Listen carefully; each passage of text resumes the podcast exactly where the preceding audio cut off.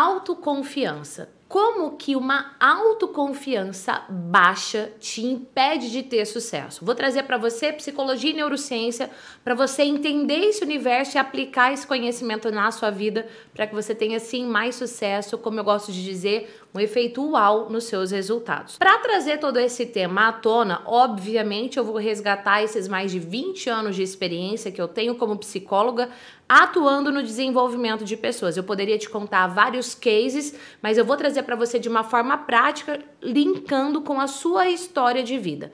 Primeiro ponto que eu vou destacar é uma frase muito comum dentro do meio dos leigos, não estou nem falando dentro do meio de psicólogos, que é o seguinte: o mapa não é o território. Que raios é isso? Quer dizer que o jeito que você vê a vida, o jeito que você tem o mapa da vida, não necessariamente é do jeito que a vida realmente é. O mapa não é o território de verdade. Você tem uma ideia da vida, mas o jeito que a vida é não é assim. Isso quer dizer que existe uma forma de você ver a vida que impacta diretamente nos seus sentimentos internos. Uma forma de que você se vê impacta diretamente nos seus sentimentos internos. A forma que você vê as pessoas impacta no jeito que você sente em relação a si mesmo. É assim que acontece. Vamos falar do jeito que você se vê, que é um termo muito utilizado dentro da psicologia, que é a autoimagem.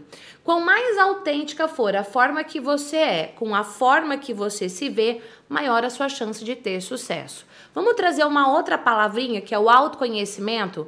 Quanto maior você tem o autoconhecimento acerca de si, das suas forças, das suas fraquezas, daquilo que você precisa melhorar, maior a sua chance de ter sucesso. Vamos trazer uma outra palavra? Autoestima. Quanto mais elevada for a sua autoestima, mais elevada é a sua chance de ter sucesso. Eu tô falando de autoestima real, não tô falando daquela pessoa prepotente que se acha boa, cadê minha sineta do palavrão?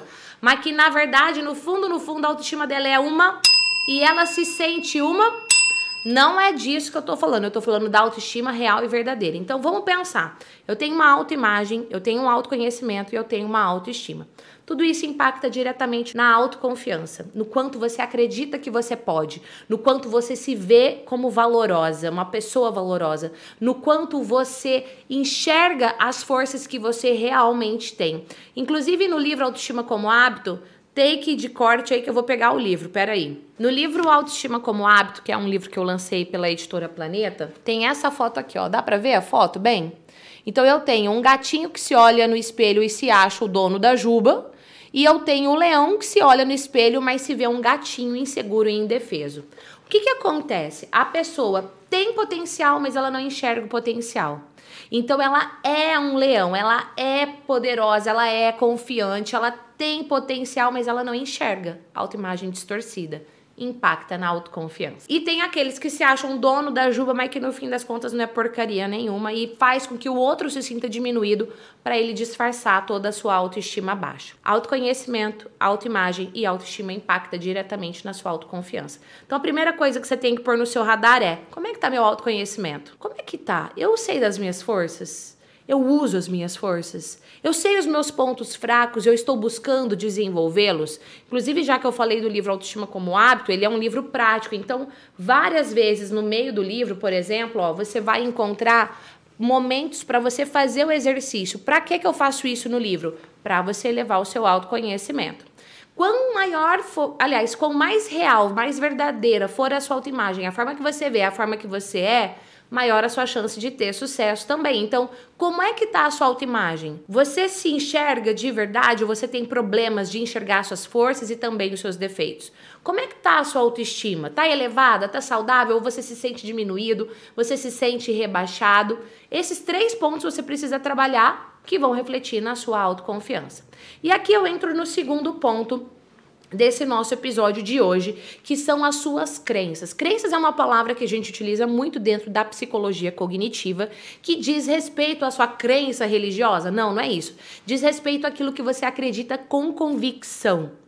E existe um padrão nas crenças do ser humano, nas suas crenças e nas minhas. E todo ser humano tem crenças que o sabotam, que o diminuem, e crenças que o empoderam a ir mais longe, a ir além, a ter sucesso, a se desafiar, a crescer, a se abrir para o aprendizado, a se expor, a saber como se comunicar. As crenças sabotadoras fazem você se fechar no intuito de você se proteger.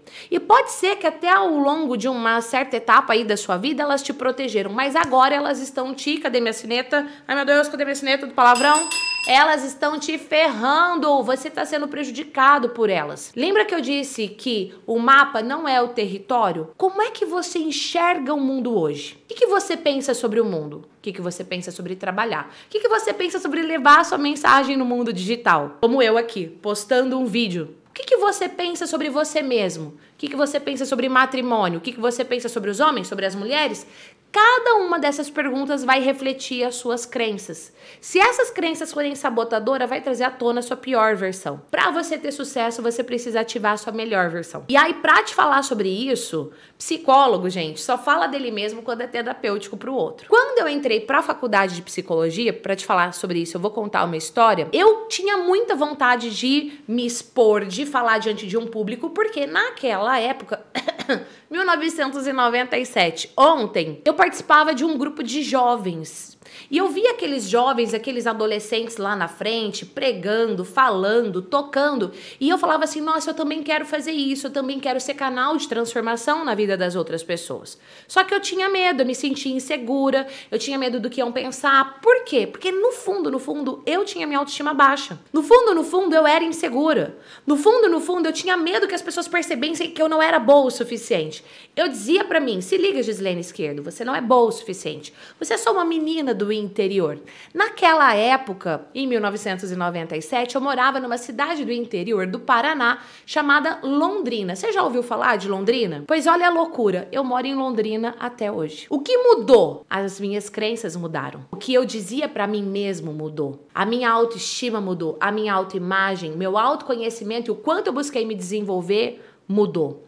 Naquela época eu dizia para mim mesma quais eram as crenças sobre Gislene Esquerdo. O que, que eu repetia para mim mesma num padrão repetitivo era: eu não vou conseguir, eu não sou boa o suficiente. Eu sou só uma menina do interior. Então eu queria estar tá lá na frente da igreja pregando, cantando, não sei o que. Eu dizia, eu não vou conseguir, eu não sou boa o suficiente. Quando eu entrei para a faculdade, eu via as pessoas apresentando projetos nos congressos de psicologia. Eu falava, nossa, um dia eu quero estar tá lá na frente apresentando trabalho científico também que, que eu dizia para mim? Se liga, Gislene Esquerdo, você é só uma menina do interior, você não é boa o suficiente. Você não vai conseguir. Tipo assim, isso não é pro seu bico.